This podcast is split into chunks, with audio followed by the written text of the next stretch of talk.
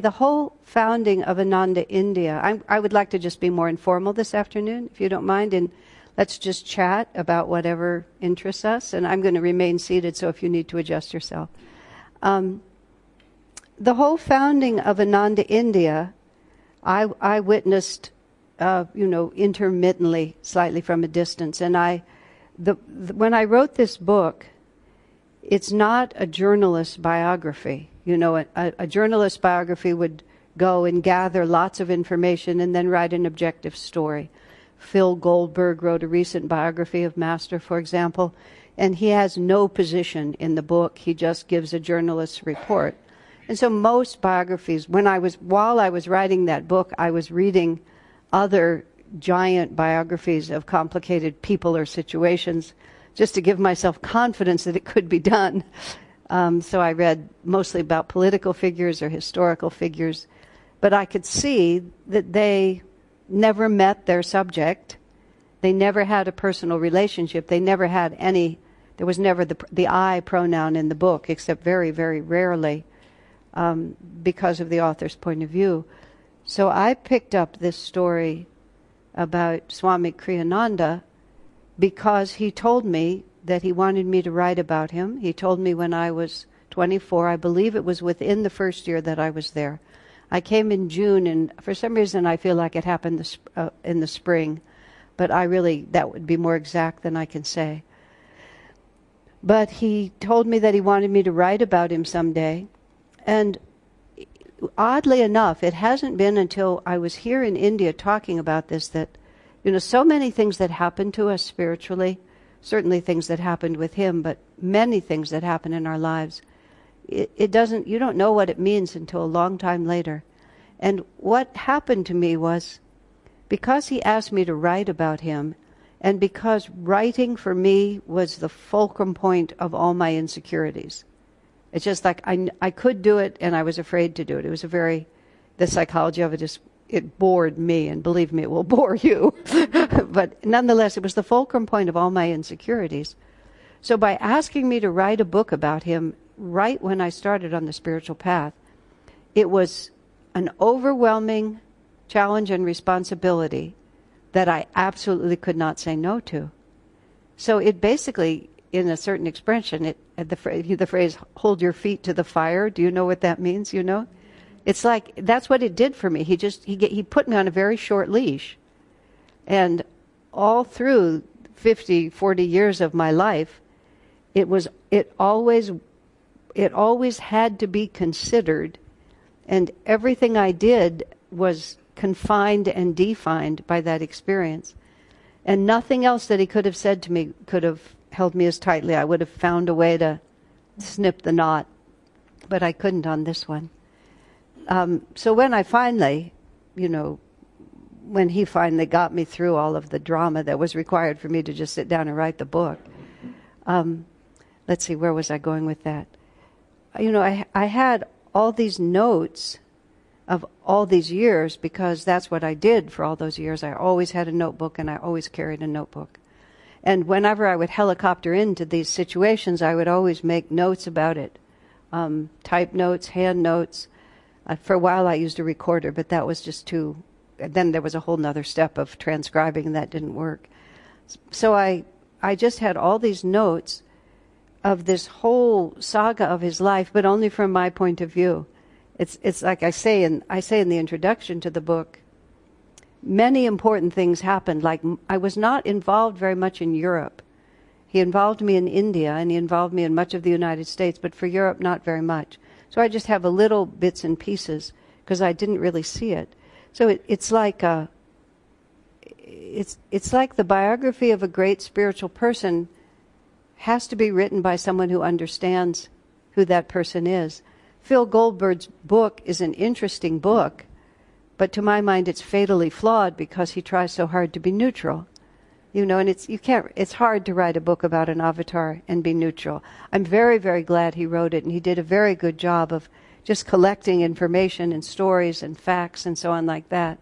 But when you when you write about a great spiritual figure swamiji this is something that's in the book that was interesting. At the end of swamiji's life when he was working on movies um, several people really wanted to make a movie of autobiography of a yogi. And there was a script actually that was presented to him. It was actually rather complicated parallel realities as to whether Swami had approved that script or not approved the script. I actually think now it's going to be made into a movie, finally. Um, but Swamiji felt, even though everybody who wanted to make a movie about Master wanted to make a movie about autobiography, Swami felt that autobiography does not present Master as the great avatar that he is. and Swamiji felt powerfully that as a disciple, it was not appropriate for him to make a movie of autobiography of a yogi. Isn't that interesting? Because the movie that he would make would have to show Master's greatness, and autobiography of a yogi didn't. And so he got into, as I said, a sort of complicated misunderstanding with the man who thought Swami had approved autobiography of a yogi as a movie. But that, but what was interesting was his saying, "My responsibility as a disciple is to show Master as he truly was, which Master himself did not do in his own book. And I just present that just in the context of the conversation because there were so many subtleties about discipleship that um, because I because I helicoptered into the controversy about the autobiography of a yogi movie, and I had conversations with Swamiji, and then see the most fun about Swami is he would have five conversations in, with five different people, and they'd be completely different. And one of the most fun things I've been part of since is when anybody who had direct contact with Swami tries to express his point of view on some subject, because it can just be so different depending on which facet of the diamond he was listening to. And the great adventure is trying to understand among all the different instructions he gave to all the different people, what kind of a, a thread goes now, which is again what I was trying to do in that book, above all things, was not so much to say what Swami did, but why he did it. Because as we go forward, and many of you who had little or no direct contact with Swamiji, and yet will have and do have the responsibility for carrying on this branch of Master's work, we have to be careful not to just do it according to our preferences, because it's our preferences are what they are. Um, when Swamiji was encouraging us in America to do fewer Indian chants, because he said Master actually did very few, and that he, he just didn't think it was appropriate for us to go that far. He had to say, This has nothing to do with my preferences. Because Swami himself said that he, he liked the Indian bhav far better than any other bhav. But because Master had taken the trouble to give us all these English chants, and he could have just given us Sri Ram, Jai Ram, J Jai Ram, because he certainly knew it. But he didn't. He gave us a whole different way of singing that everything we do has to be adjusted according to what the intention was.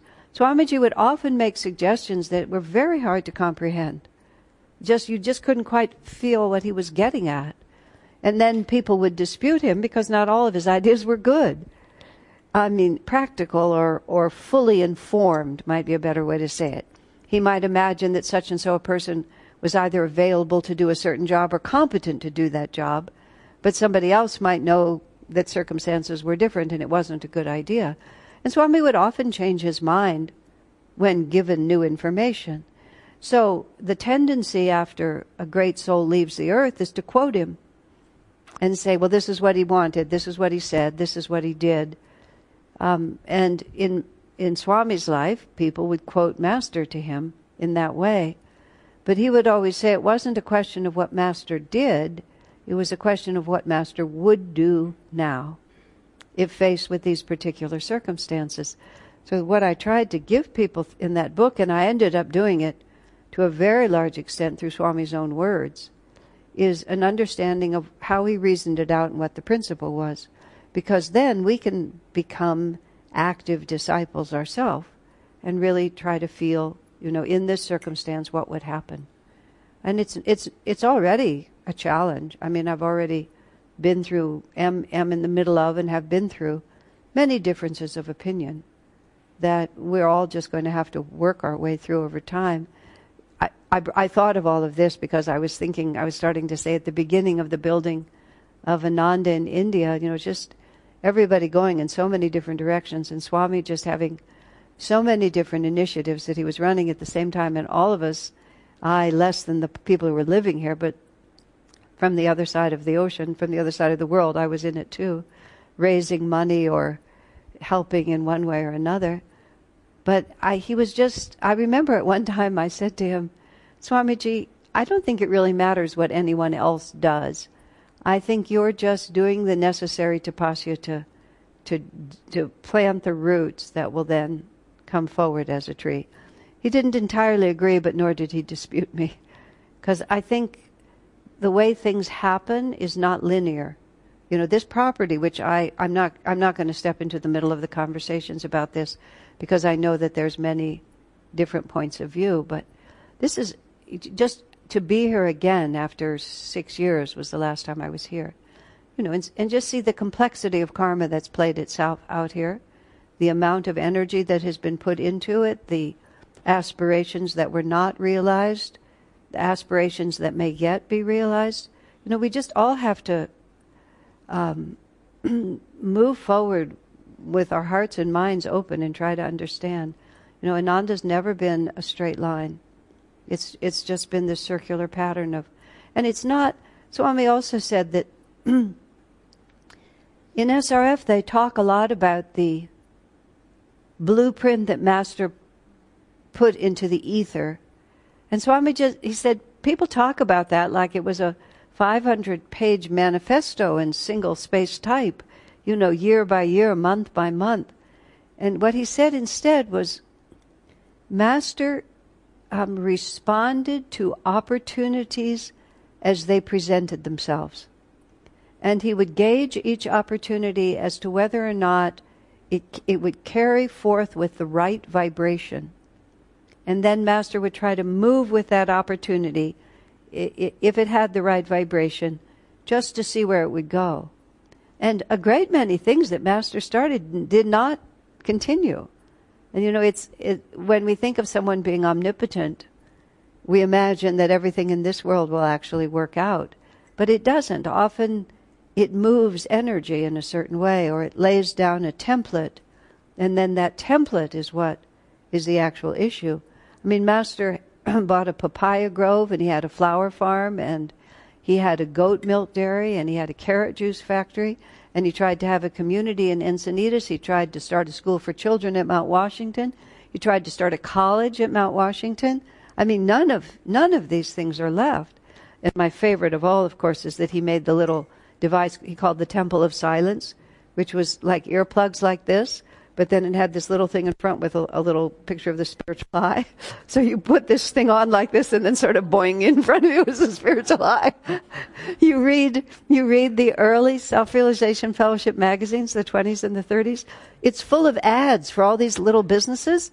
And that takes you a few minutes to realize that the address for all of them is Mount Washington. that he was just making energy move and trying to make things happen.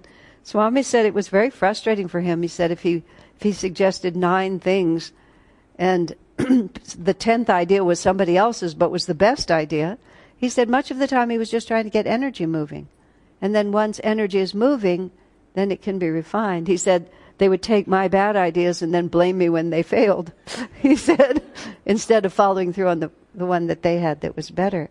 You know, so I've found, and this applies now also for everything that we decide. You know, well, we say what is trying to happen. I would think with Swamiji, what is he trying to accomplish? Not what did he suggest, but what is he trying to accomplish? Because if you think about what are we trying to accomplish, then you can discern among, because many of you have asked repeatedly, how can you tell, how can I tell if I'm in tune? How can I have superconscious intuition? How can I tell God's will from mine? I mean, all very valid questions. The reason they keep being asked is because you can't answer them.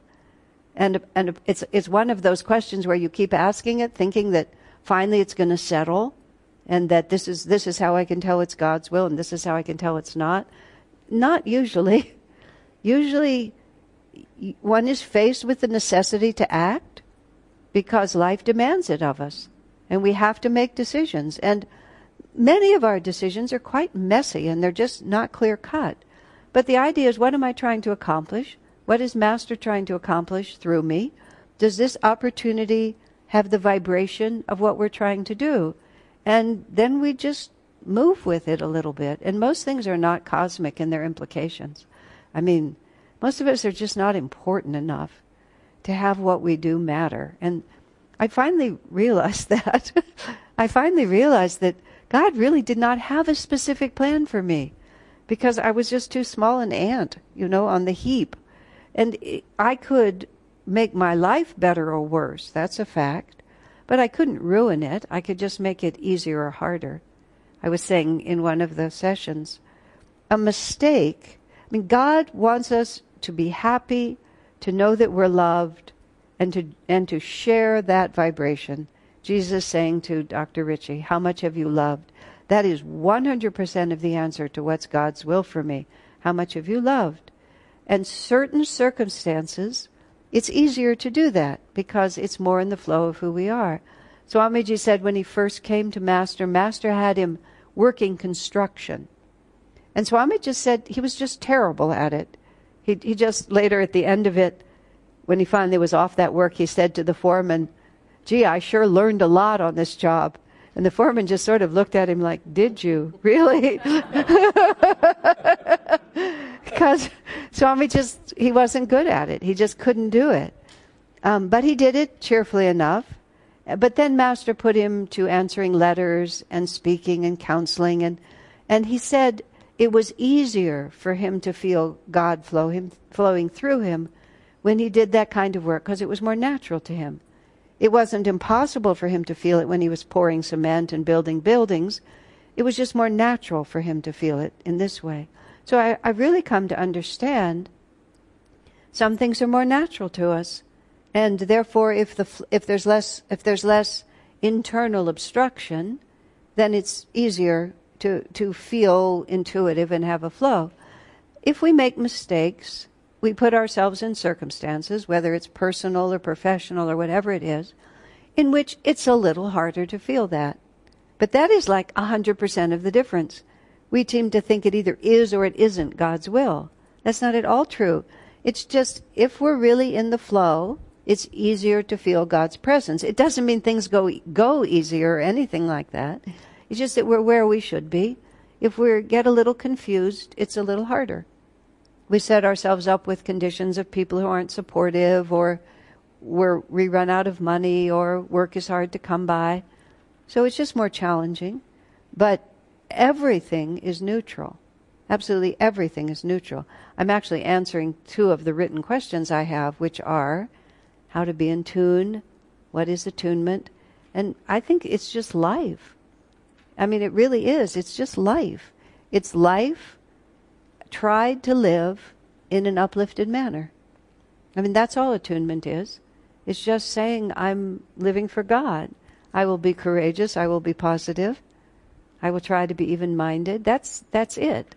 Again, we, we complicate the situation by feeling that God is not our friend and is going to make unreasonable demands on us unless we sort out a puzzle that can't be sorted out. And then what we get from that is we get to be nervous all the time, which is basically Satan's way of keeping us from where we're trying to go. So the most important thing is not to worry. I, I said in another context, Swamiji said, even when Master corrected them, him, with a lot of force, no matter what Master said to him, he always felt encouraged.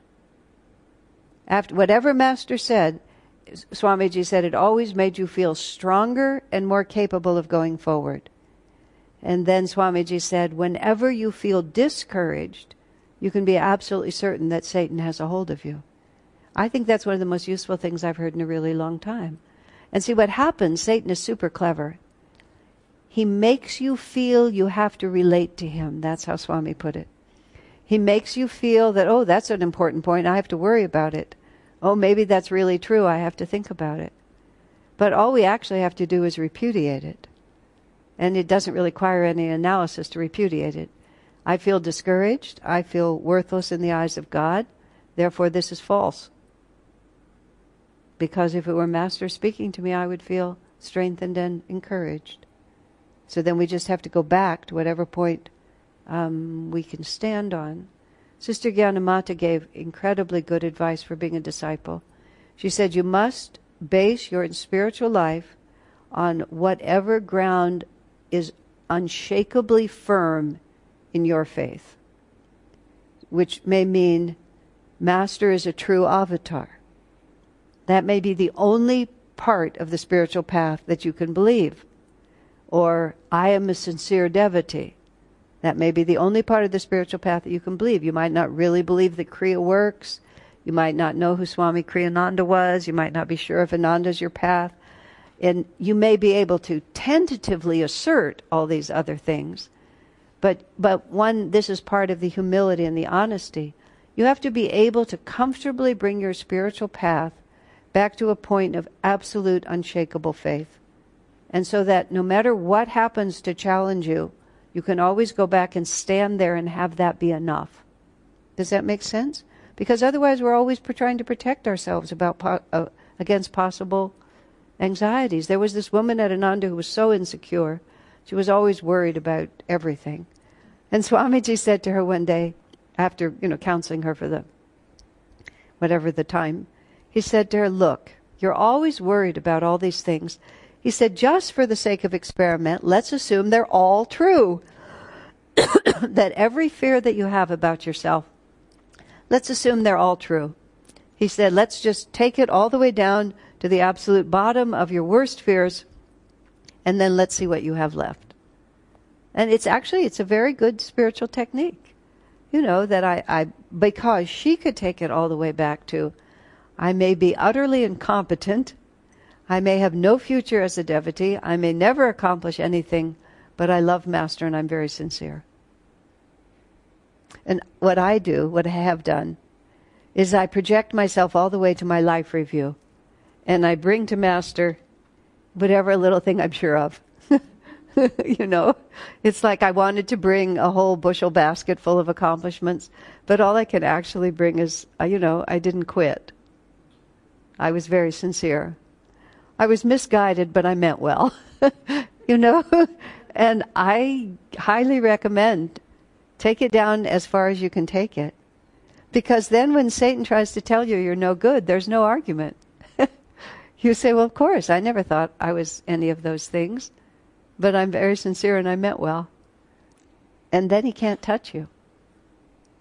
You know, in, uh, insecurity can't touch you. See how powerful that is? You have to outsmart him at his own game. Yeah. Uh, do we have any questions or comments or thoughts or things we'd like to talk about? I didn't mean to hold forth for so long, but there I did. I have a secret one if nobody else asks. Some of you were here last night when Kavita brought up this statement that she attributed to Jaya. Those of you who are here are going to start laughing. Kavita, am I quoting it directly? The entrenched vitality of our mortal delusion. Is that right? Okay, it took me a while to remember it. Last night, Kavita opened her ubiquitous notebook and said that Jaya, who wasn't present to defend himself, had used that phrase, the entrenched vitality of our mortal delusion, in reference to the Kundalini in a Kriya initiation, right? Jaya's neither confirming nor denying any of this.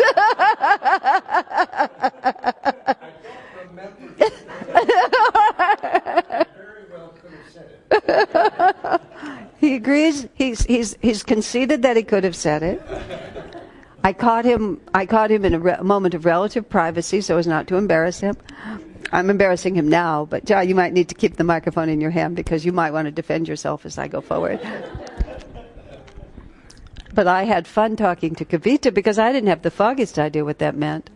I mean, not even a little bit. I actually thought about it all night long. I mean, I thought about it overnight and, and came up with a theory that I was able to propose to Jaya this afternoon, which he has more confirmed than denied. Do you want to explain what that means? Because I couldn't tell them at all yesterday what it meant. Now, uh, she asked me about that quote, and uh, I was trying to remember because I was. It's not. I didn't make that up. I was quoting something that Swami either had said or had written, and I was trying to rack my brain as to where I that had come from, and I'm pretty sure it comes from the art and science of Raja Yoga in his reference to Kundalini in there. And so I now somebody we were looking here for the book and seeing if it was here, but we Right. find it. We'll find it later and But see. we'll see if it's true or not, if it's in that book.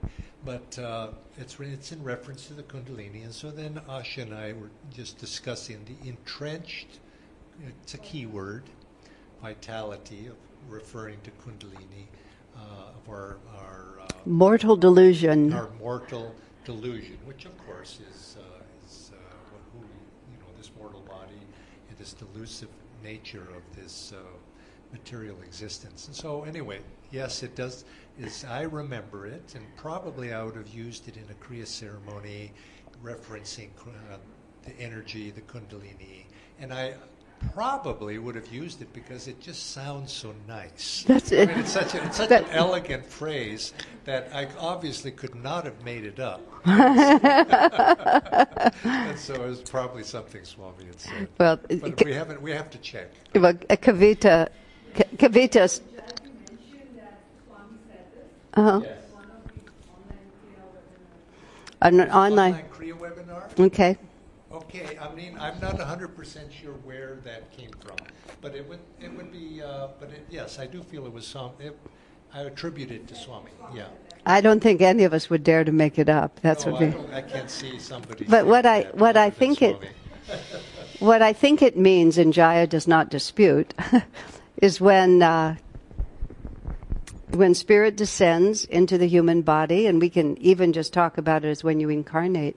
When Master said the sperm and the ovum, when they come together, it, it the first cell is right here at the medulla, and then if you look at the um, little photograph books of your developing embryo, you know, the pregnancy books that they make, after the first thing that happens when the baby is born is it looks like a little a little matchstick. It's just like the the embryo begins as a matchstick, which is basically from the top to the bottom of the spine. It's just, it's really interesting when you think of it like that.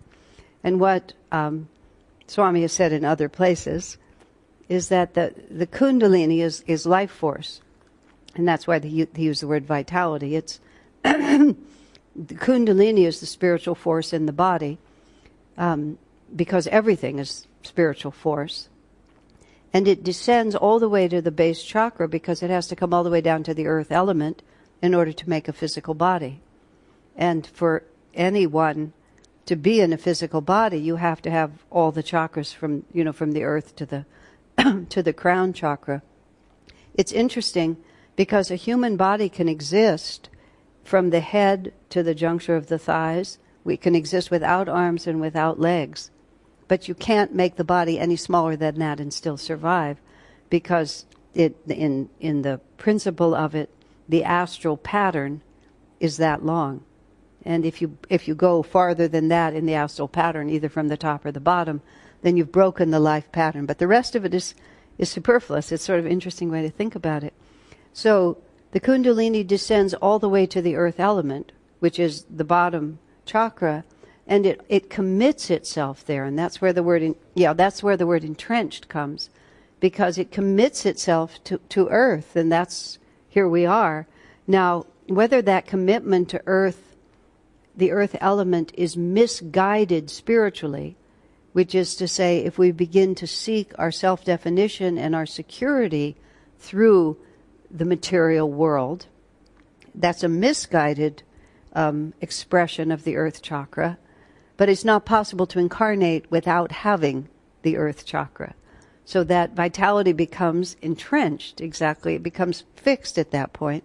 And then for most people, it also expresses in what I tend to call a horizontal direction, which is if you think of the chakras vertically like this, ideally, and, and since most of you have Kriya, you understand this, the energy circulates among all those chakras, but it actually focuses at the spiritual eye.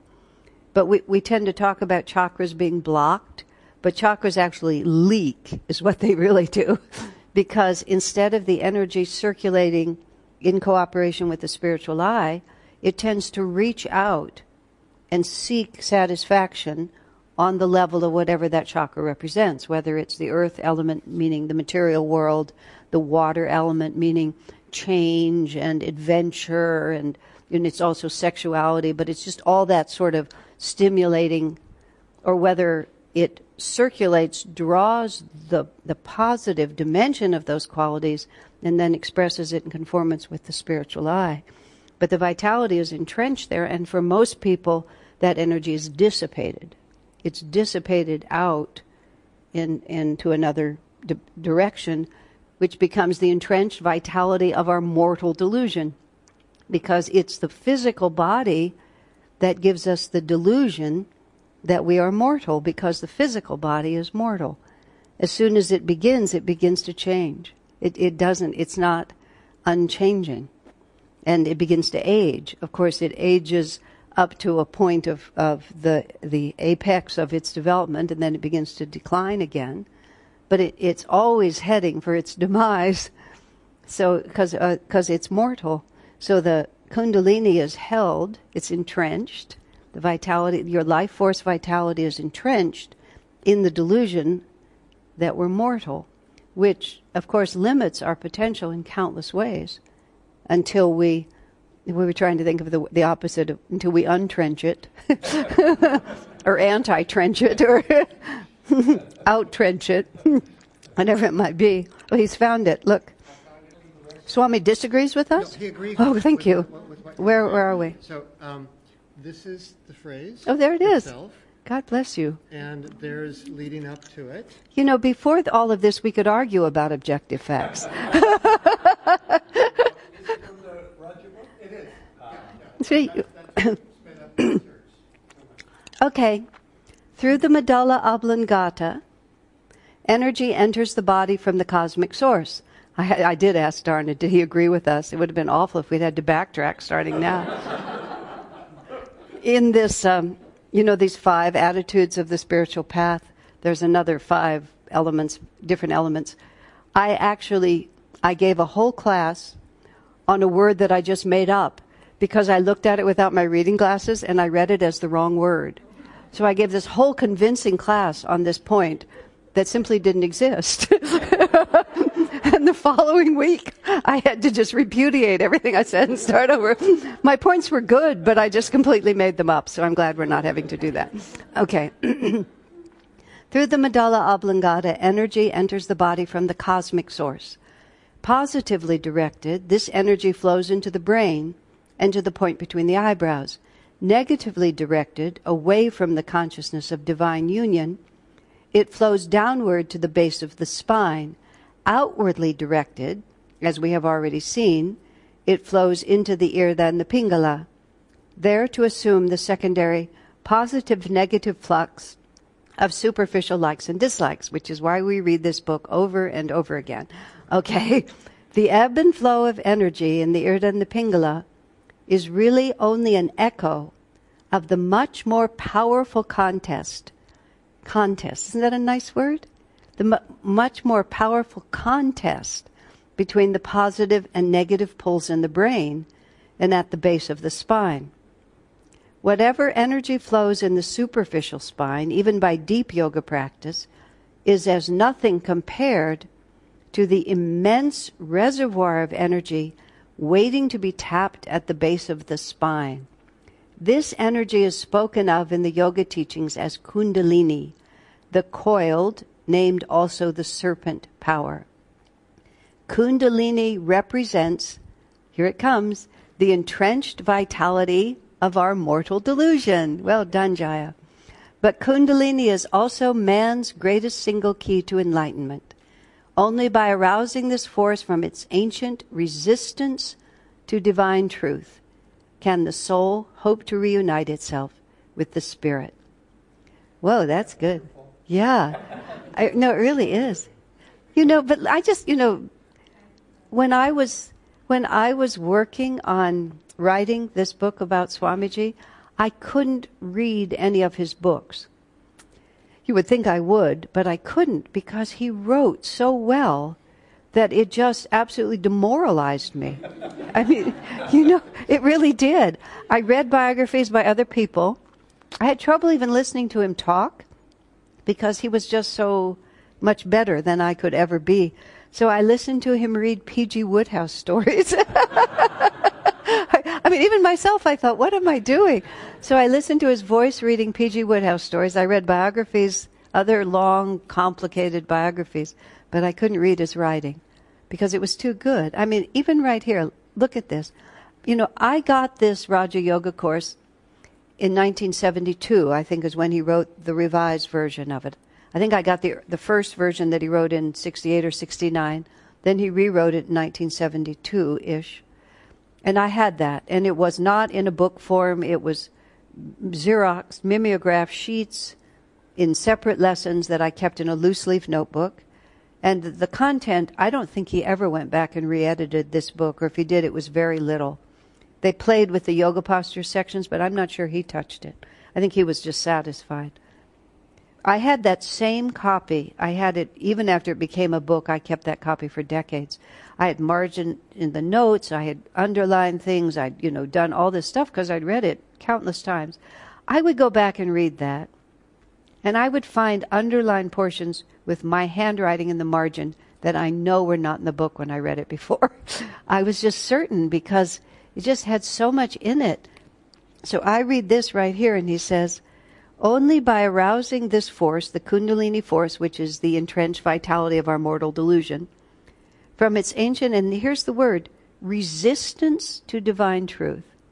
Isn't that an exact word? You know, it's, it's not against it. It doesn't counter it. It just resists it, which is exactly how it feels with us. It's like we're just, like we know we're going to have to go there, but we're just not quite going to do it, or we're going to just dig in our heels and be dragged, you know, or the take the wheels off the wagon and make it be hauled without any wheels. But it's not that we're not going to do it; it's that we're just going to resist it, isn't it? I mean, every word he wrote, he knew exactly what he wanted to say. You you, you can spend your whole. He even called it its ancient resistance. It's ancient resistance to divine truth. Okay, thank you. And now we know. And thank you, Kavita, for bringing that up. That was lots of fun. So, what else? Any other questions? Thoughts? Anything on your mind, Jaya, that you want to say? Okay. what is a light bearer? When Swami Kriyananda in 1982, uh, 83, would have been about 1985,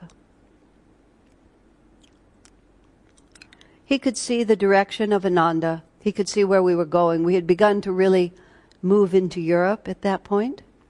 We might have even had a few people in Australia by then. I'm not quite sure when they went. We were really getting serious about having centers other than our forest ashram. So for the first 10 years or more, we, we really just lived up in the forest by ourselves. And we invited people to come and visit us, but we weren't really aggressive about it. We weren't that effective. We just sort of did a little bit of that.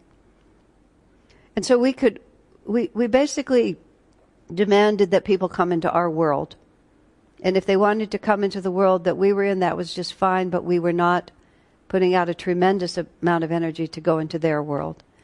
About 78, 79, after Ananda burned down, and we had to sort of start thinking differently, and after Swamiji published The Path, he took Jyotish and Devi and started an ashram in San Francisco, which was a, a really big change for us.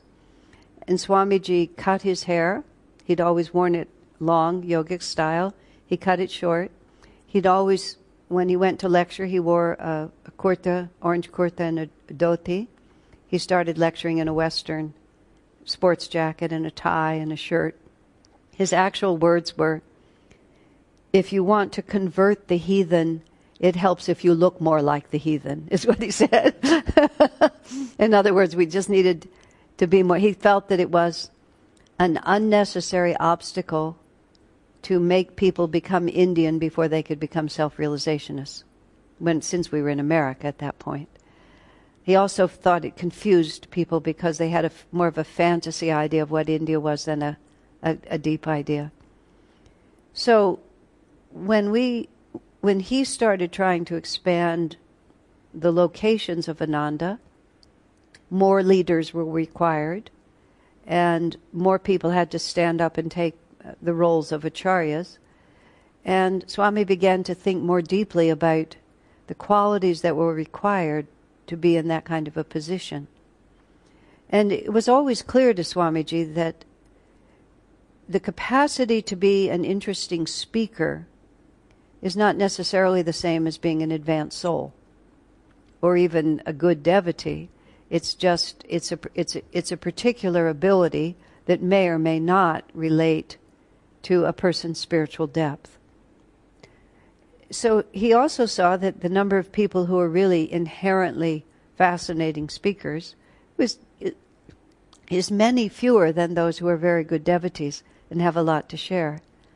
So he saw that if the future of Ananda's work depended on the talent that people had to speak, that one, the wrong people might end up in positions of influence, and because they happen to be articulate. Um, and many people who had a great deal to share would have no opportunity to do it. So he created at that time um, what he called the Festival of Light, which has bears a certain resemblance to the Catholic Mass, and also includes the arati, the arati portion, and the blessing portion, which is often used over here, but is more than that. It's about it's about a 15 minute ritual maybe 20, with certain songs and very poetic description of the entirety of our spiritual path. The soul's long journey in poetic form, described and redescribed. Most of you at least know it somewhat. In America, we do it every Sunday morning, so we have it practically memorized.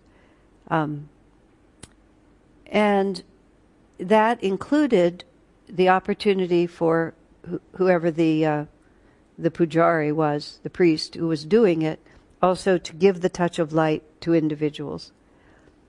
And at that point, Swami decided what the individuals who were authorized to what, what he called give, give the touch of light, he decided to call them light bearers, which was an obvious reason because they were those who would bear the light.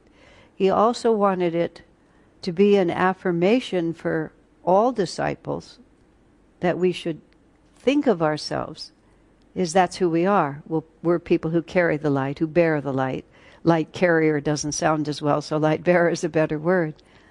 And he, he wanted also those who had leadership positions at Ananda to define themselves differently than we were mostly defining ourselves. He wanted us to see that what we really had to give was the light on behalf of the masters.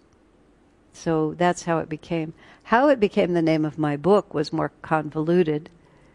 I had no idea what to call this book, so I called it Swami Kriyananda, Disciple of Paramhansa Yogananda, which some people thought lacked a, a certain poetic zing to it.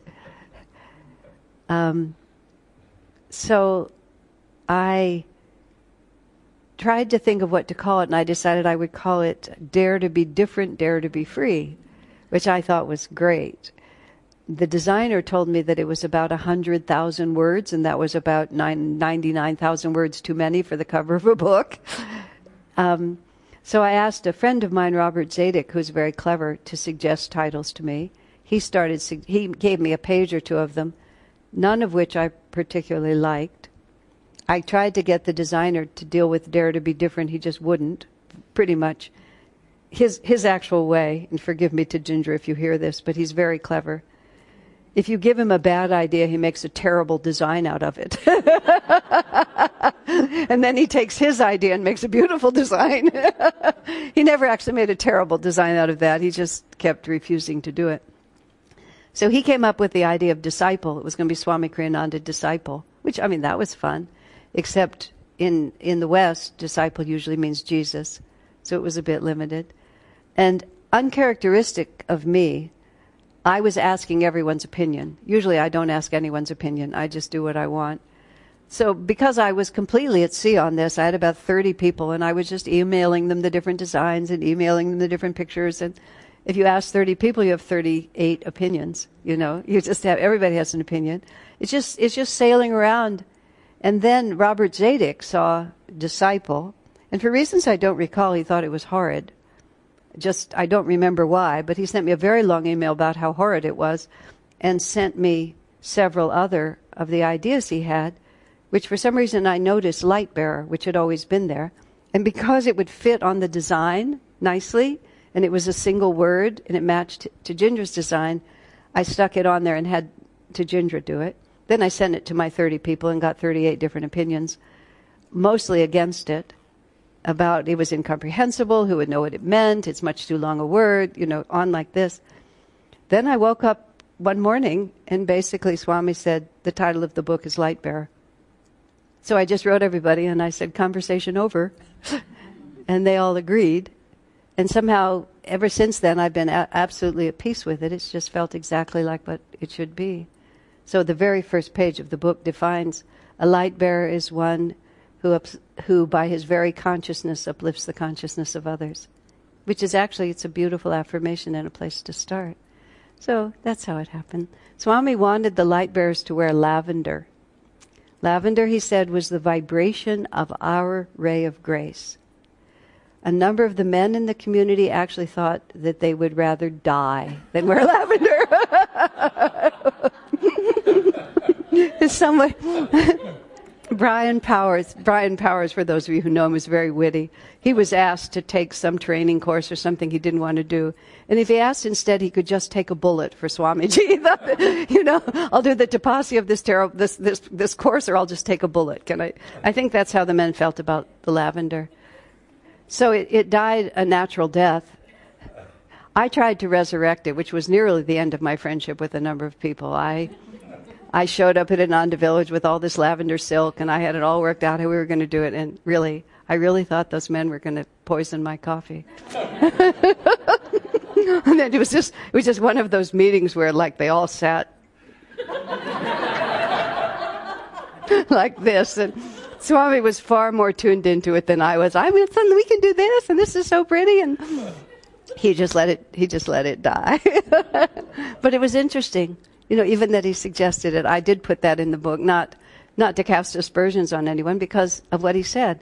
Lavender is the vibration of our ray of grace. It's just an, you know, people talk about the lavender ray. It's, Swami didn't know that, but it just was interesting. It's interesting how he would just pull things out like that. And, and himself, when he, for 12 years, he was not a sannyasi. He was married for some of that time, but he, he stepped away from officially being a swami and he wore lavender during that time. That was that was his color, and a lot of other people wore lavender. Most of us actually looked pretty terrible in lavender, so there was something valid about that those people's concern. But Swami looked beautiful in it and just wore it all the time, with quite without any uh, inhibition whatsoever. I, I partly w- want people to know that because you know lots of things are possible.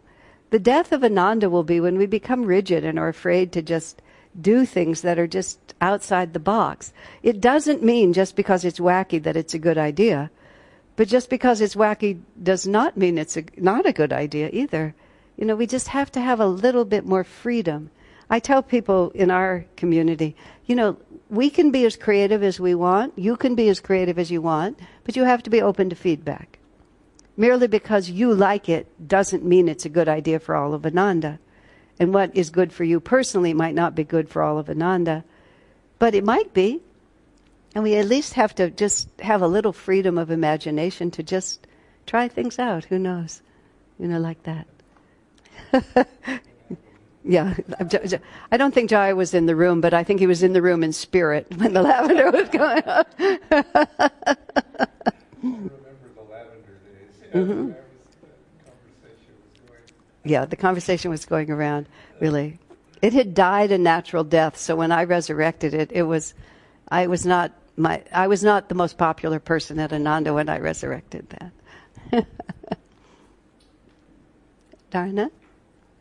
I have a question if um, no one else does. And I, I've been noticing a lot of quietness. Uh huh. Um, for each of the five attitudes Mhm. Swamiji encourages, can you maybe tell us, illustrate a favorite story of yours of Swamiji exemplifying some of those attitudes? Oh dear.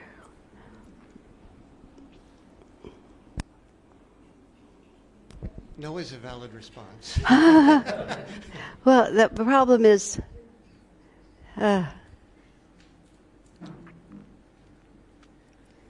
I'm just not sure that I can because it's too. Uh, no. Let me just think about it for a minute.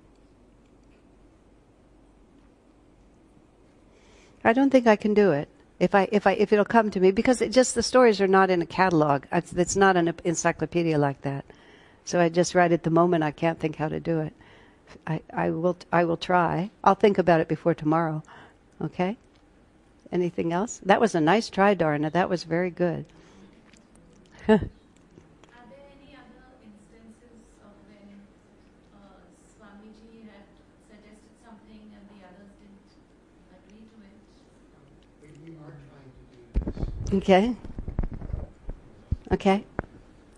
Yeah. Are there any other suggest- uh, instances when Swamiji came up with an idea and the others didn't agree with it, Oh. and he let it go? Oh, many, many, many times. Ha! Swamiji said once that Ananda was 90% compromise. I mean, one was, he tried, he wanted really from the very beginning, he wanted to build an actual village. He wanted a unified architectural picture of Ananda. He thought, this is Master's World Brotherhood Colony. When people come in, they ought to see something that's charming and unusual looking. And, uh, and and the people who are coming were independent. I'm going to build my own house the way I want it, and it's going to be my little place. Almost none. We were almost all Americans, virtually all Americans. Almost none of us had ever been out of the country. We'd never seen a European village. We'd never seen even an Indian village. I mean, where even with very simple materials, if you build in a consistent way with the same materials, you end up with a, with a certain charm to it that you don't have when it's just higgly piggly like this.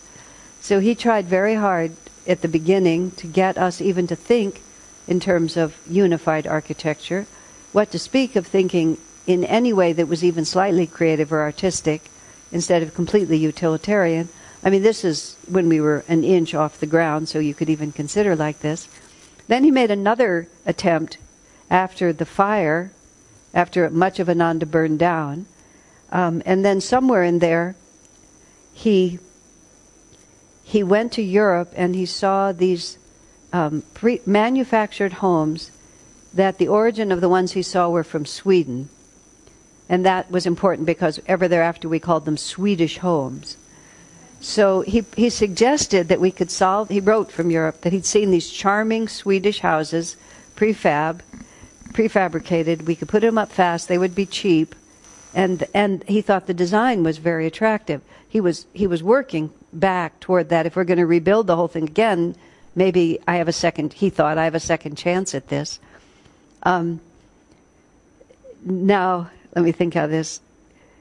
N- nobody at the village I, I had nothing to do with this administratively. I was not even living. Well, I was living there. J- Jaya's smiling because he's probably part of it, and I'll I'll give you your chance in just a second.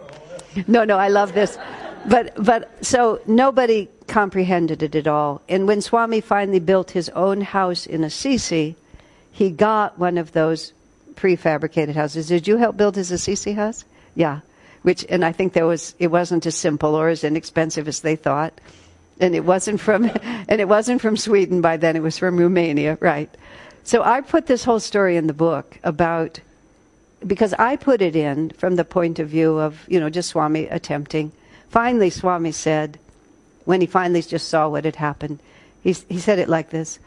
Well he said we can always plant a lot of trees you know because he just he never got close to getting what he wanted so when I put this story in my book and uh, I had sent the manuscript around, I got a call from Dharmadas, or maybe I was talking to him. Of course, you all know Dharmadas. Dharmadas reads about the Swedish houses and he writes, I'm writing this whole story about Swami's intention.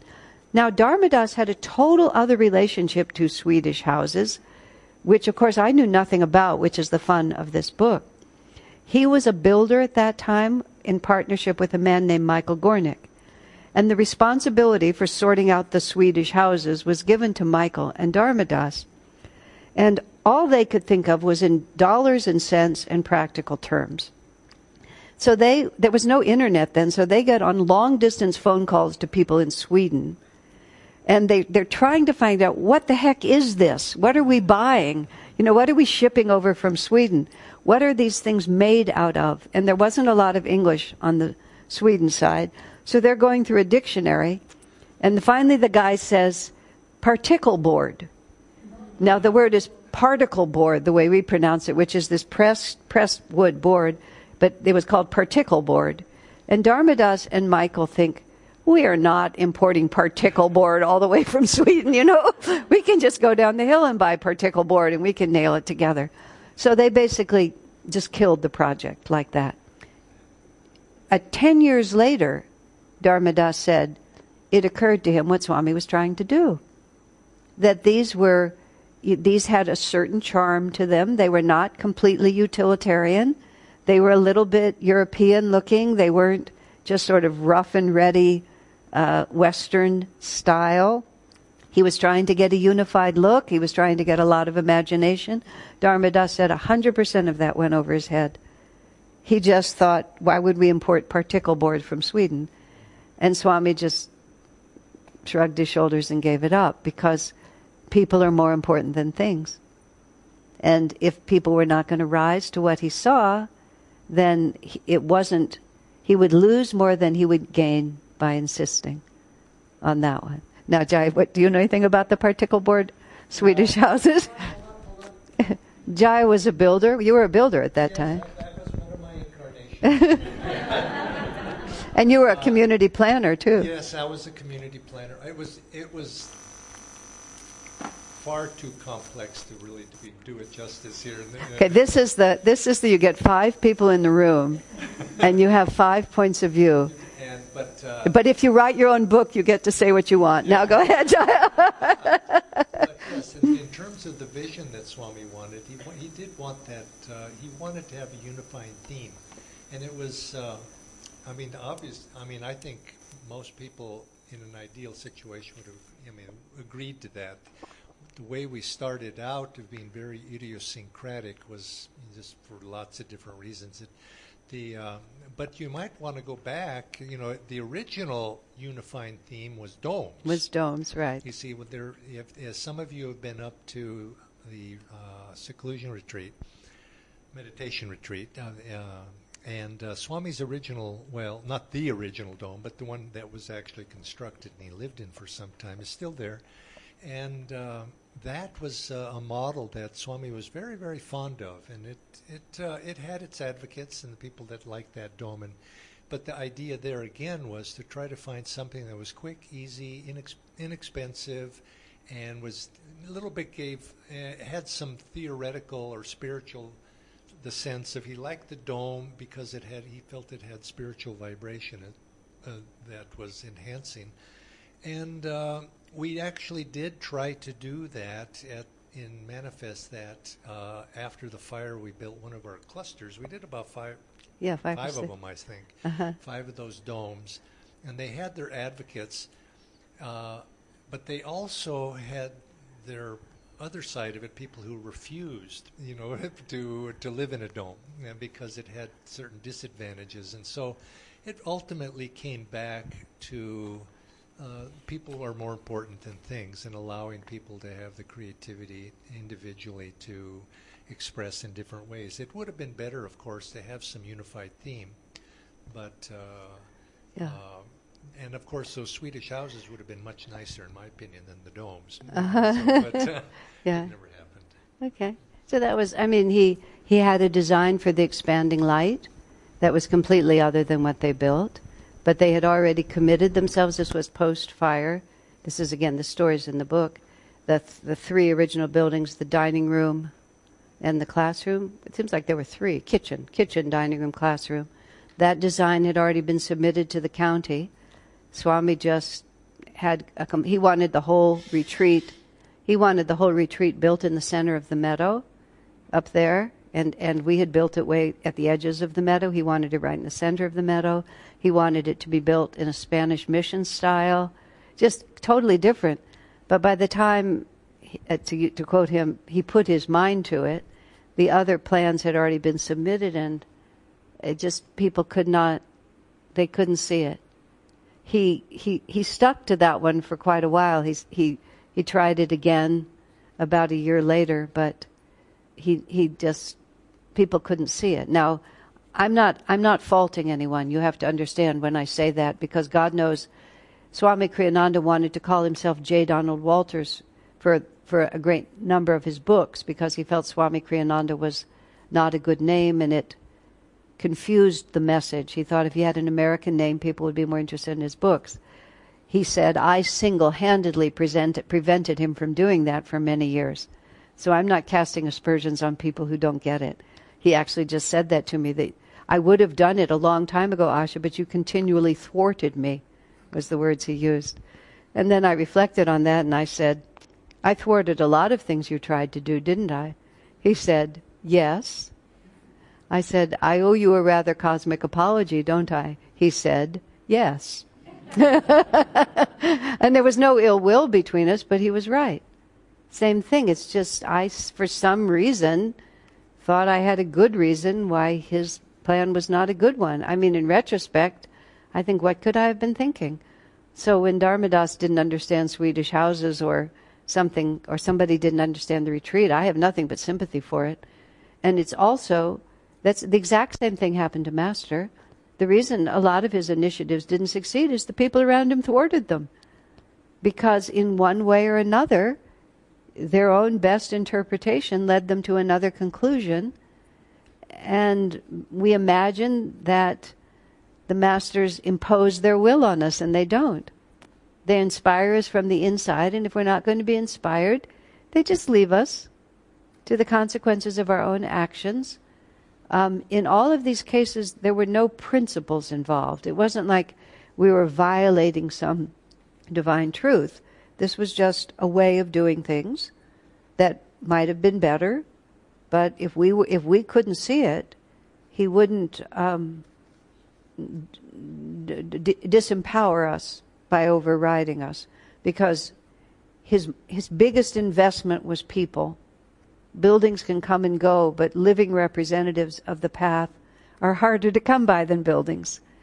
And so his his he was always working to encourage us. I mean, Swamiji asked my opinion about a lot of things.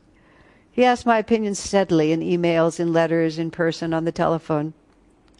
He asked my opinion for about 25 years before it occurred to me that he didn't need it. he did it so convincingly that I actually thought he needed my opinion. And then one bright day I realized he was just helping me. He was just helping me to think clearly. He was just helping me to feel that I had something to contribute. And he did it so sincerely that it, I, it didn't even cross my mind that he was just doing it for my sake. I mean, it's, I know that sounds funny, but he was just, he was so sincere in the way he helped us that you didn't feel like you were being manipulated or, or trained or anything like that. You were just being loved. And that just carried everything. And what that says is that's how we should behave. I mean, I'm not saying that story to say, weren't, wasn't I lucky? Although, thank you, God, I feel incredibly fortunate. Oh, that's how we work with people. We involve them, we talk to them, we listen. And occasionally I had a good idea. I didn't always thwart him. Every so often I actually contributed. But the benefit was infinitely more for me than for him. But but he loved that. That that gave him joy. It gave him joy to watch us wake up. It gave him joy to watch us try to attune ourselves and try to match it. And that's what we have to give to each other. Otherwise, I mean, the, the question here is how do we spread the love? What are practical ways to do it? Think about how I can help and how I can really help. You know, what will really help a person? and and pray what will really help you. You know, if someone's in front of you, how can I help you? And if if you have that thought in our if we have that thought in our minds, it's amazing what comes to us. And we, we don't always help people just by, you know, giving them the right advice and fixing their problems. Often I, I finally realized that oftentimes Swami that what what I began to call was he would just make sympathetic uh, you know, just sort of be, just be sympathetic. You know, I understand why you feel that way. That was just one of his wonderful lines. You know, I understand why you feel that way. Even if you were completely wrong, he would understand why you felt that way, and that would just give you this sort of sense of um, confirmation that I can take my next step because somebody understands. You know, in this world, to have anybody actually genuinely wish someone else well, it's unfortunately it's very rare. And actually genuinely um, see see us for who we are, and have that faith that we're children of God. We'll work it out. You know, my, I realized at a certain point in my life that a great deal of my running around to try to make people's lives better was actually kind of an insult, because I was always behaving as if they couldn't deal with their life unless I rushed around to fix it for them. And I was a little surprised why some of my well intentioned things were not so well received, because there was an implied insult in it. Can you understand how subtle that is? It's like I can deal with my karma, but you can't deal with yours, so I'm going to come in and deal with yours and mine, right? Like this. But then people would feel disrespected. Swamiji actually said, when you're counseling people, he said it's usually a good idea to be sympathetic but he said, but sometimes it's not a good idea to be too sympathetic because it increases the, the delusion in someone's mind that their problems are insurmountable. Isn't that interesting? Whereas if you are, are, are compassionate toward them, but also recognize you can handle this, you know, you'll be able to deal with this. This is big and it's going to take a lot, but you can deal with it. And then you don't rush in to take over for them. And so Swami just walked that line all the time. He was perfect at it. I tell a story in that Kriyananda book. I'll, I'll tell this, then we'll take a short break. Swami, this is about writing. Swamiji had given me a writing project, which was my nemesis. Every time he'd give me a writing project, it would be the end of my life for sometimes for weeks at a time. It was just a nightmare so he gave me a writing project. I mean, in retrospect, I think I could have done these projects in a half an hour, you know, but they would just loom like huge. I mean, I could, I actually was capable of doing it. I was just so neurotic. I don't know whether I was tortured to death for some pamphlet I published or something like that, but something happened that made me really insecure.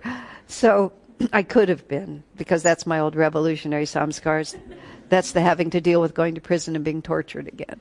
Anyway, So he gave me a writing project, and it had me completely in a tizzy. And I was in such a tizzy that I just came down to down, I live. I say down because he lived downhill from where I live. So I walked down the hill to where his house was, and I was having an appointment with him, and I was just absolutely distraught. I mean, that's how I dealt with things. Instead of actually doing them, I just would go into hysterics over it. So I was in hysterics, and he was sitting in a, an armchair like this, and there was a an ottoman, a, a hassock between us. I was on the floor on the other side of the hassock. And uh, I was just talking to him, actually, and just before this, or just to make it even more impressive, just before this, I walked in and there was this woman who was very upset about something, and Swami was being so supportive. She was weeping, and he was being so kind to her, and, you know, just showering her with support, which I had seen him do, and which he had also actually done with me on occasion. So I, I thought I'd really caught him at the right moment. So then it's my turn, and I'm sitting on the floor like this, and, and I just start talking about how just overwhelming this is. God knows what I was saying. I fortunately it's blotted out. I don't think I was 30 yet at this point. I was probably about 25 or 26, and finally I was just I couldn't stand anymore, so I'm crying like this. I become aware of the fact that Swami is no longer sitting in front of me. and I hear a little movement off to the side. Now, I took care of Swamiji's house, and actually, Swami himself and was quite disorderly, actually. And later on, he had people who took care of his house who gave everyone the impression that he was very tidy, but he was not tidy on his own. He was very creative. Everything was always, you know, just, he was always, all the projects were out. he said it's just too much trouble to put things away. But I knew where he was, and I knew what was there. And what was there was um, when we when we we had to use a lot of batteries for things like for cassette players and for um, anything, or, uh, radio, cassette players, flashlights, and sometimes batteries would get weak, and they'd be like too weak for the cassette player, but they might still work for a flashlight or something. And because we were so poor, you didn't just toss them. So we piled them in this drawer with a little voltage meter, and then every so often somebody would figure out which ones could still be used. It's a job. Like, when would you ever do that job? Right. I'm here and my life is over. I'm I just, you know, it's my life is over. I realize that Swami is testing the batteries with the voltage meter. yeah. Like, I could hardly believe it, you know? so I think I coughed a few times, you know, to try to get his attention. And he's just testing the batteries over here. Oh, God. And I just, and it was clear he wasn't going to talk to me. He wasn't going to say anything else.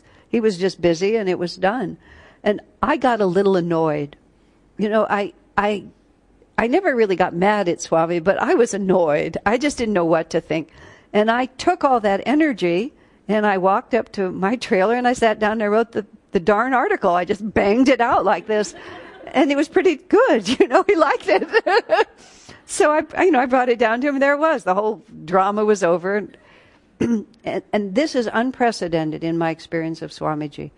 Three or four days later, not, not that, the part of him ignoring me, that happened more than once, but three or four days later, there's a community satsang that Swami's giving. Swami says, he said, Asha faced a very serious spiritual test this week.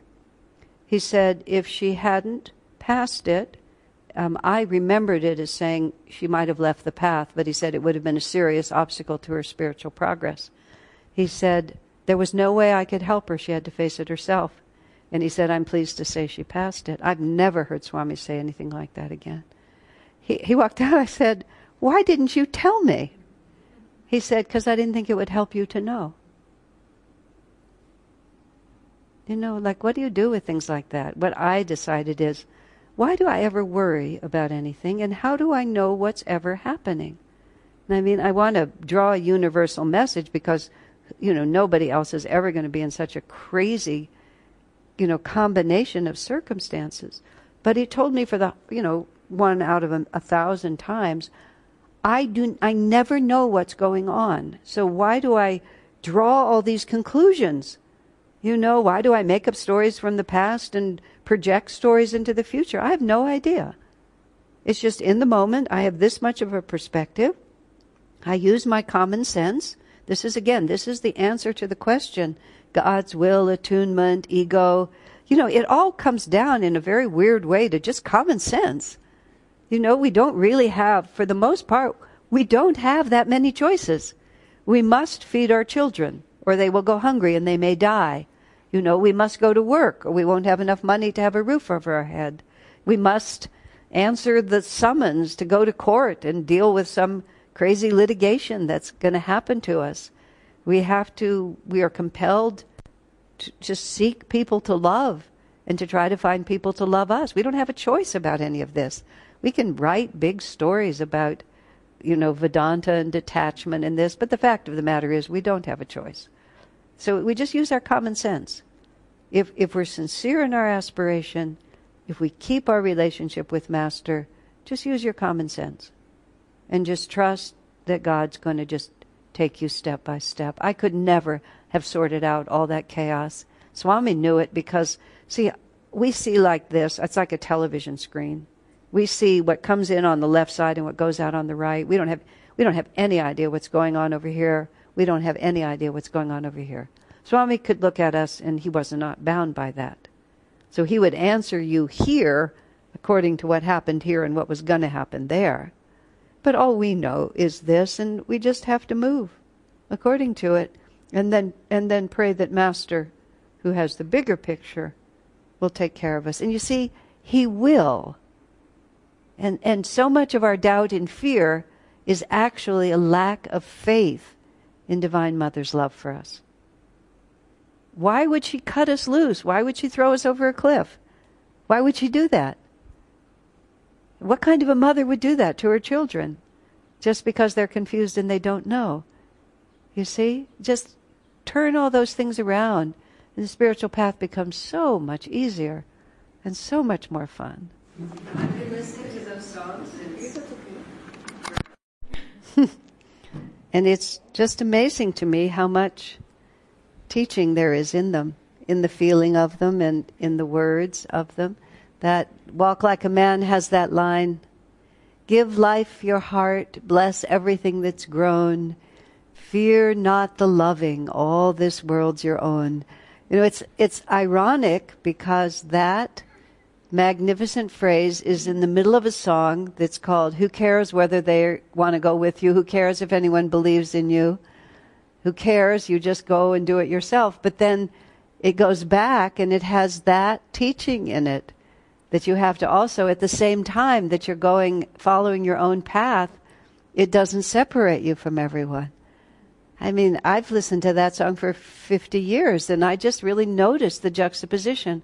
I'd always loved that particular verse and it only just occurred to me that it's in the middle of a song where you would think the message would be exactly the opposite. You know, it's just, uh, when something is divinely inspired, there's so much buried in it that it that's why it's that's what makes it scripture. I mean, just my saying there, um, Kundalini, the ancient resistance to truth. It's just there's just that's a whole lifetime of meditation in there, and it's just one line in an otherwise very large book. That's why people just keep reading the scriptures over and over again because it keeps talking to us in different ways. The good news about that is when I came to Ananda when I was 24, just before I was 24 I had already sort of run through a number of things that were supposed to last longer in my life than they did. And it just, you know, sort of just, they started out good and then they just petered out really fast. And I didn't know whether this would too. I mean, there was nothing, I had no way of anticipating the future. But the one thing about this path that's just been so marvelous is it, it's infinite, literally. And so you just, you never get tired of it. You just find another way to get into it. I was saying about singing these songs, and Dharna was testifying it. In Swami's little book about his songs, A Tale of Songs, he says in the introduction with it, he basically pleads with us, he said, not merely to listen to this music, but to sing it or play it. He said, because when the vibration runs through, and what he wrote was, everyone who does tells me. He does it so he doesn't have to assert it himself. Everyone who does tells me that the experience of it is transformative. And even if you're not very musical, you can just get Swami to sing it, and you can just, in the privacy of your car or in the privacy of your own bedroom, you can put his voice in your ear and just sing along with him. But then you hear it in ways that are different. And it, you know, it's a unique style of music, but that's the least of it. Um, that I mean, I'm always encouraging you all are doing well under Bara's care to be able to sing parts. But just to sing the melody without being able to sing the parts is much more important than not singing it. Swami said again, like the color lavender, that the music is the vibration of this ray of grace. It's it's a musical expression of attunement with Master, which is a very interesting thing to say. If you just think of it as melody and not think of it as Western or Eastern or anything like that. I mean, what that actually means, we have to explore it. I was, some of you have heard a talk recently because some of you know more about my life than I remember. But I was going through a hard time where I couldn't control my mind. It was, as I said, it was always having conversations with people who weren't in the room. It was having heated conversations with people who weren't in the room. and uh, my friend Karen, who's the choir director, told me to sing. She said, Are you singing? And I'm not a singer, but I do, I sing around my house all the time. Are you singing? And I hadn't been much. She told me to sing Little Kathy. And Little Kathy is it's a children's song. Little Kathy went dancing, went dancing, went dancing. She went out in the garden. There she saw a small robin, and the robin wouldn't dance because it was timid and tiny. I mean, and then the chorus is lure, lure, Lara. Is that what it is? No, no, it's not. I always do that wrong. Uh, wait, little. So gay. That's right. Little Kathy went dancing. Her heart was so gay. It was about as far away from the conversations I was having with people who were in the room. and I frankly, I mean, I thought it was a preposterous suggestion, but I was a little desperate. I just started singing that song. And and while I was singing it, I my consciousness shifted into what the song was.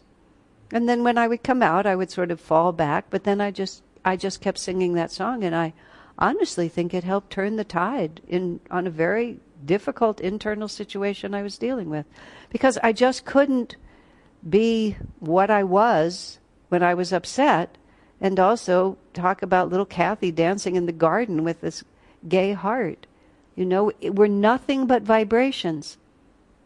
You know, it's just that's just so hard to grasp. Swami said music not only reflects consciousness, it creates it.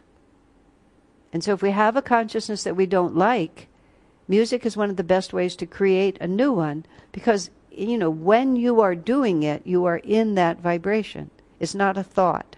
It's a vibration. So when you're doing it, you've changed. This is like this is how you stay on the path for your whole life, which is you have this huge um, treasure chest of options. And if one thing doesn't work, you just try another. I never would have crossed my mind to sing that song if my friend hadn't suggested it to me. And she suggested it so emphatically. She can be quite emphatic. And she was being quite emphatic that I was not only to sing, I was to sing that song. Okay. I mean, I thought it was nuts. really. But I really learned something very profound from it. So, you know, sometimes the Swamiji said once, because creation is so complicated, we think that God is complicated because He's the creator of it all.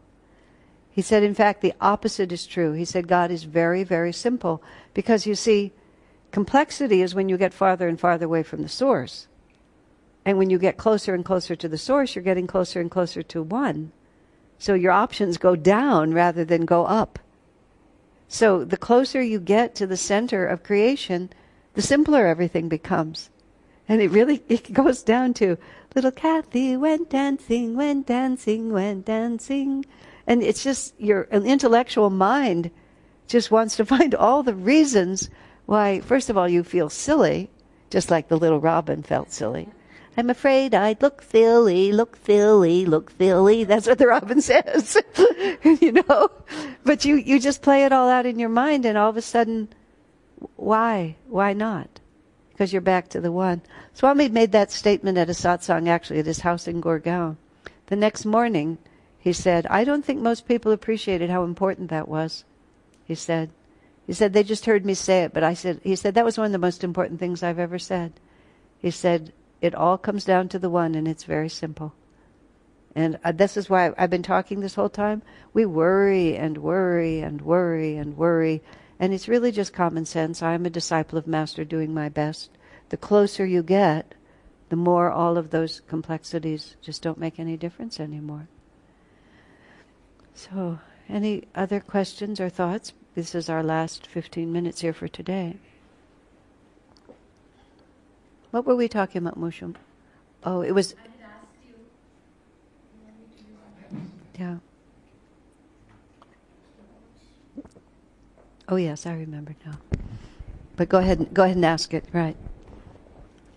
So my question was uh, that uh, when you wrote the book, you finished writing the book. Did you get any feeling or some message from Swami Kriyananda, just like you got a message from him that this is the correct name for the book. So did you get any message from him saying that right. you did good? You liked he liked the book. I had gotten another written question that said just to talk about more about the experience of writing that book. So let me just say a few things because I mean I did come to India because the book was being published here. That was the immediate incentive. But to my mind that book is really a I hope it's a map for the journey for the you know the next 25 years of Ananda or longer. Um, Captain Patty had asked me some some questions yesterday, just in the afternoon, about Narayani and Shurjo being the first readers of the manuscript and so on, and how they came to write the introduction. And I, I wrote, and I woke up this morning, I realized there was just one little piece of that conversation that I didn't finish, When I, when I came out of seclusion with that book in July of a year ago, Narayani and Shurjo were in America, and the way, the way our timing worked, they actually were living in my house for a few days, and so I arrived and they were already ensconced. And I'm carrying the finished manuscript, which nobody has seen. And um, I, I needed somebody to read it. I mean, I knew that I was going to have to give my baby over to the cold, hard world at some point. And uh, when Narayani was finishing the book she wrote about Swami, she invited me to Spain. And I, I was the first reader for that manuscript, so I realized if for no other reason, just as a gesture of friendship, I needed to hand it to her and to Shurjo, which turned out to be extremely perfect because they gave, they said to me everything that I hoped people would say after reading the book.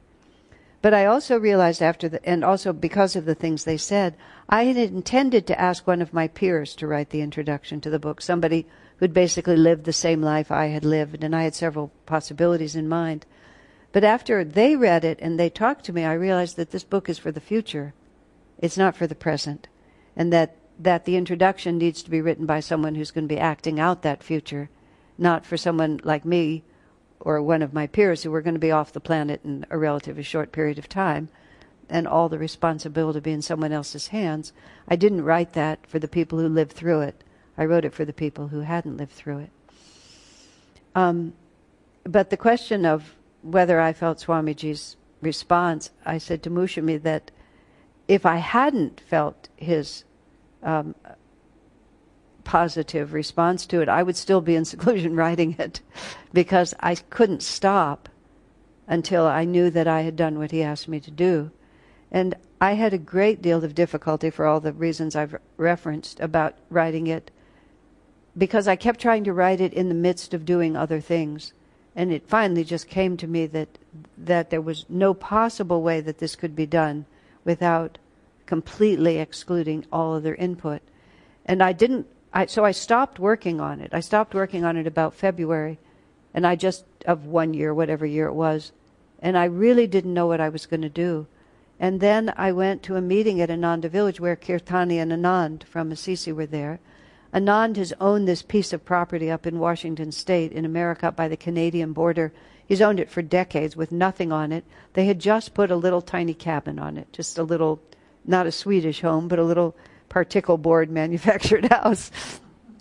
And Kirtani, was very intuitive, without having any idea what I was dealing with, just walked up to me and said, We just put a house there, and I see you there writing, she said. And I said, Oh, I see me there too. And we discussed the calendar, and I said, I'll go on June 1st. And so I drove a thousand miles from home to a place I'd never seen before that was very isolated, had no neighbors, no internet, no telephone service. Inadvertently, Anand put it next to this hill, and this hill is is between himself and all the radio signals. So he doesn't have any reception there. It's kind of a, a bother for him, but it's done now. Perfect for me, because I just was completely isolated. My friends made me get an air horn so in case I got in trouble, I mean, the nearest ma- neighbor was like a mile and a half away. And you know, I forgot, I forgot to tell the neighbors that if they hear the air horn, it's me, but. but as soon as I was alone, really alone, and I, no phone, no internet, no neighbors, no nothing, I could, Swami started talking to me is the only way I can say it. And it was also very interesting to me because I presume he was talking to me a lot before that, but I was too busy to hear him. There's a there was a novel that was very popular in America. It was called The Color Purple. I don't know if it was popular here or not, but it's this saga of the of the American South and black people's struggle and and the woman who wrote it, Alice Walker, she said she was living in New York City, and those people kept trying to tell her their story but she said she just couldn't hear them clearly because New York was so noisy. So she went down to some country place in the South, and as soon as it was quiet, they could tell her story. I mean, this is a quote fictional account, but a lot of times much more is happening, but we're too distracted. So that in itself was an enormous lesson for me. With that, when I was completely concentrated and completely alone, basically I don't want to make it seem like automatic writing because it wasn't like that. I was totally engaged and I was I used every part of me. Um, but Swami dictated the book. He he just I had to make countless decisions, and I could just feel what all the right decisions were, and it wasn't rational. It was just it would feel like this was what needed to be done, and if I wasn't right, the only way I could say it, he would nag me. I mean, it would keep me awake at night. I would remember everybody who does creative work knows how this is. If you do something really creative, when it's wrong, it it bothers you. Even if it's a business deal, whatever it is, it just keeps at you. It won't it won't give you any rest. And and when I would respond and change it, then it would immediately go away. And sometimes Swami and I had disputes about things, and every so often I became attached to something that really wasn't a good idea, and he would just keep after me until I listened. And we, I mean, it, it was to the point where, I mean, it was just like he was there. I could just, I mean, it's not like he was talking, but I could just feel his influence. And it, it really taught me a tremendous amount about intuition and about the continuing presence of the masters. I, I always knew it, but not as vividly as I knew it then, because in the absence of all distractions. So, because in the course of my whole life, I've sort of mostly known what to do. With, the, I think I was saying this in another context, with an absurd amount of confidence. Although one of my friends said, You're not right as often as you think you are. and um, Sai Ganesh, who many of you know, described himself as always certain but not always right. so that's me. But nonetheless, I've always known what to do in major ways, and I've just been able to wait until I could feel it. But it wasn't as clear to me until I was in the absence of all other input how directly Swami has been talking to me my whole life. And it was very um, helpful to have it so clear. You know, that, that he's, he's the link for me and for many of us. We were talking, we were also talking about this. You know, Swamiji, throughout his whole life and up until now, he's always said, Master is the Guru. Even when he would initiate, he would not initiate in his own name. And he wanted his picture not to be the sixth picture on the altar. You know, he was very emphatic about all that. But he was also very definite, which is, Master has sent you to me. You know, of course, Master has sent you to me, and he's commissioned me to be Master's instrument, because how else would we know? And Swami actually said that Master said to him, that he would have, that Swamiji would have spiritual responsibility for people, which is an interesting phrase, and it, and it doesn't preclude Master's role, but spiritual responsibility is more than being incidental.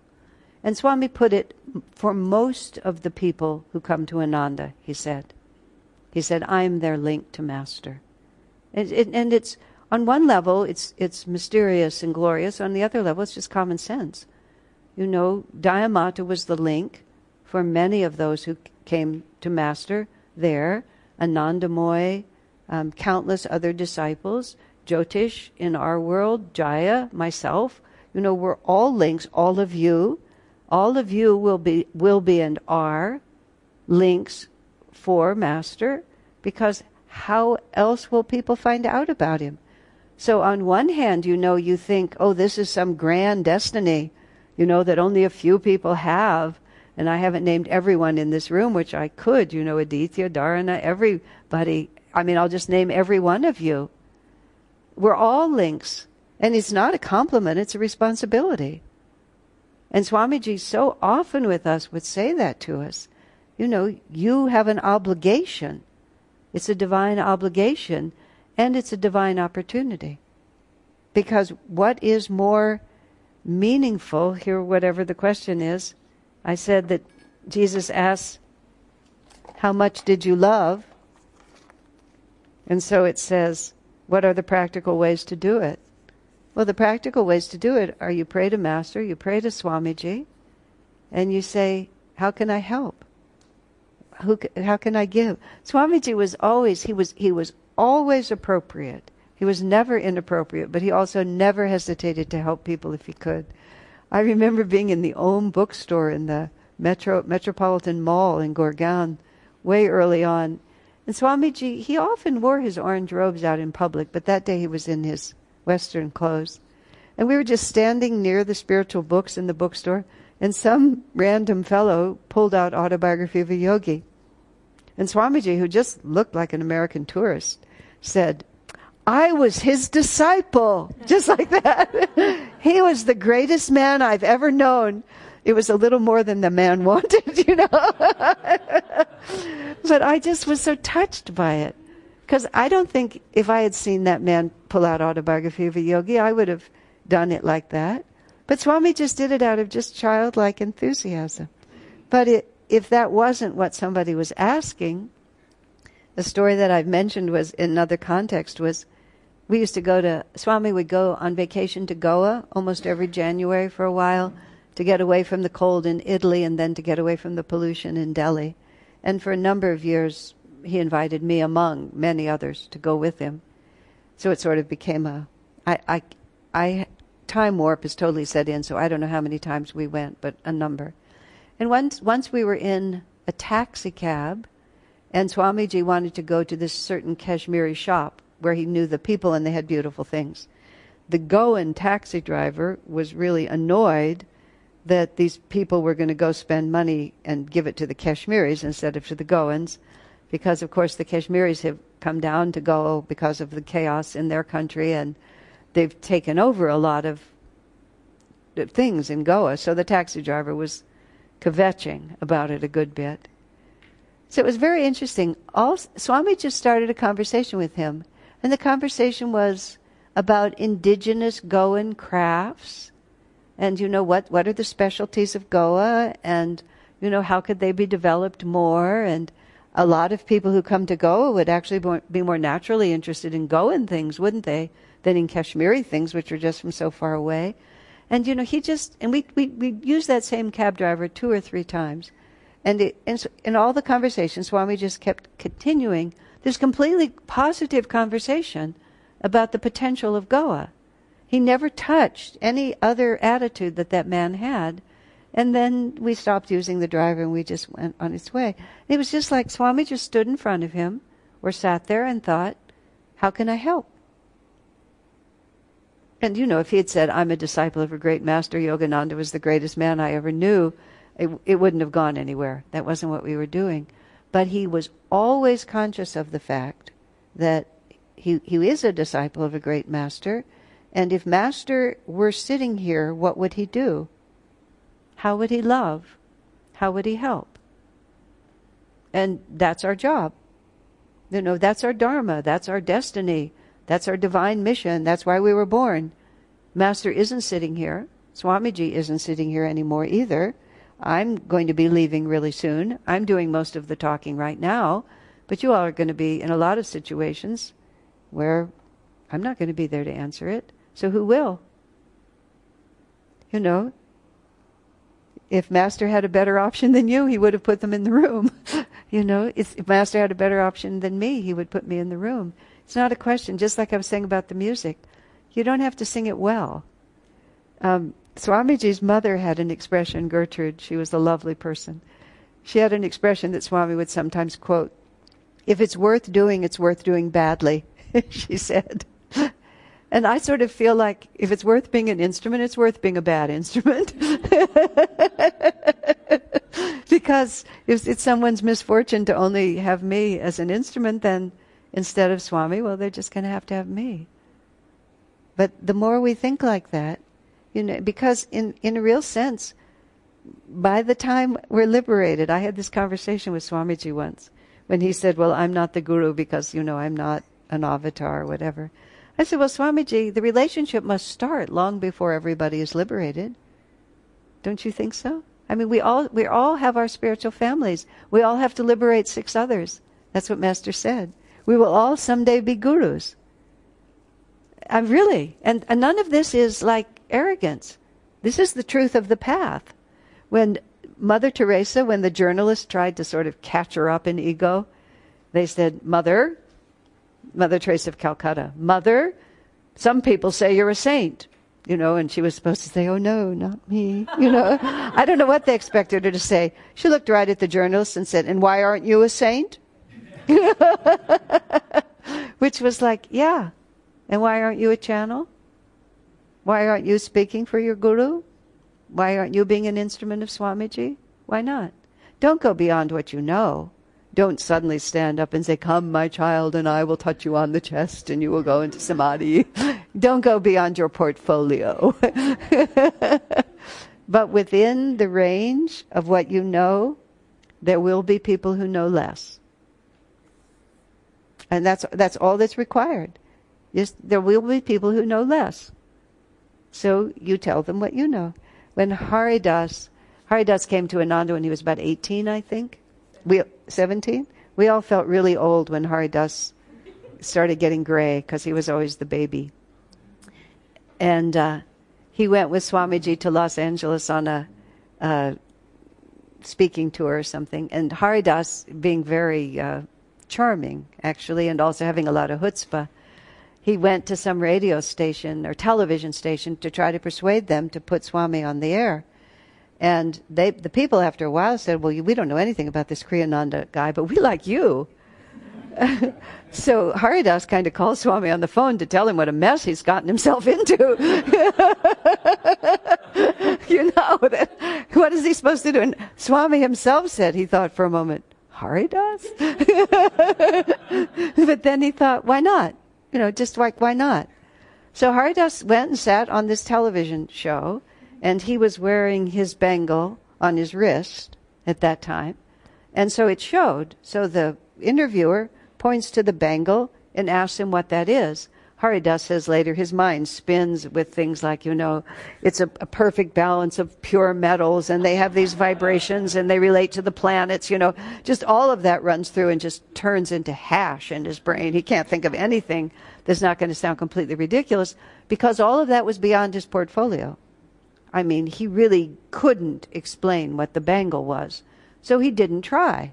He just backed up to where he was comfortable and he said, Well, you know, they say a lot of things about it. My guru recommended it. I think he did point out that was silver, gold, and copper. I mean, he just he told them what he knew. And he said, But here's what it means to me. Every time I look at it, it reminds me of the high ideals to which I have dedicated my life. I mean, how what more perfect answer could you give? And it was just a perfect answer of how to be a channel. I'm I'm just who I am. And if it helps people, that's great. And it certainly helps me to try. You know, and this is this is what we're working with. When I typed Swami's manuscript, which I eventually published as this book, you know, I thought a lot about being way beyond my portfolio in this. And I I mean I just I think I said earlier I couldn't read Swami's writing because it just intimidated me so much to read his writing that I just had to put it out of my mind. And I thought, Somebody else could write a better book, but Swami asked me to write one, so I'll just write it. And I will do the best that I can do. And what happened is I did. I just didn't quit, and I, I worked on it over and over again until I really until he stopped nagging me, that he knew he knew he'd gotten the best he could get out of me. And then actually, I'm really happy to have it published. I'm really happy that a lot of people have been kind enough to say they like it. I'm really happy to hear that they feel Swami's vibration, and that's all terrific. But honestly, if none of that had ever happened, if I'd never even published it, it would have been worth it just for me because of the exercise in attunement. And so we have to come down to all of those things. You know, this is our common sense. If, it, if it's worth it to me, if it helps me to be in tune, and then if it can also help others, that's wonderful. But to have the courage to offer what you know to somebody who needs it, we do that for ourselves. And then if it also helps them, oh, isn't that wonderful? Haridas, again to quote him, he said, Something inspiring happened and I got to be there, which is just sort of about what it is. Something inspiring happened. Somebody got helped and I got to be there. Isn't that wonderful? What a joy for all of us. All right.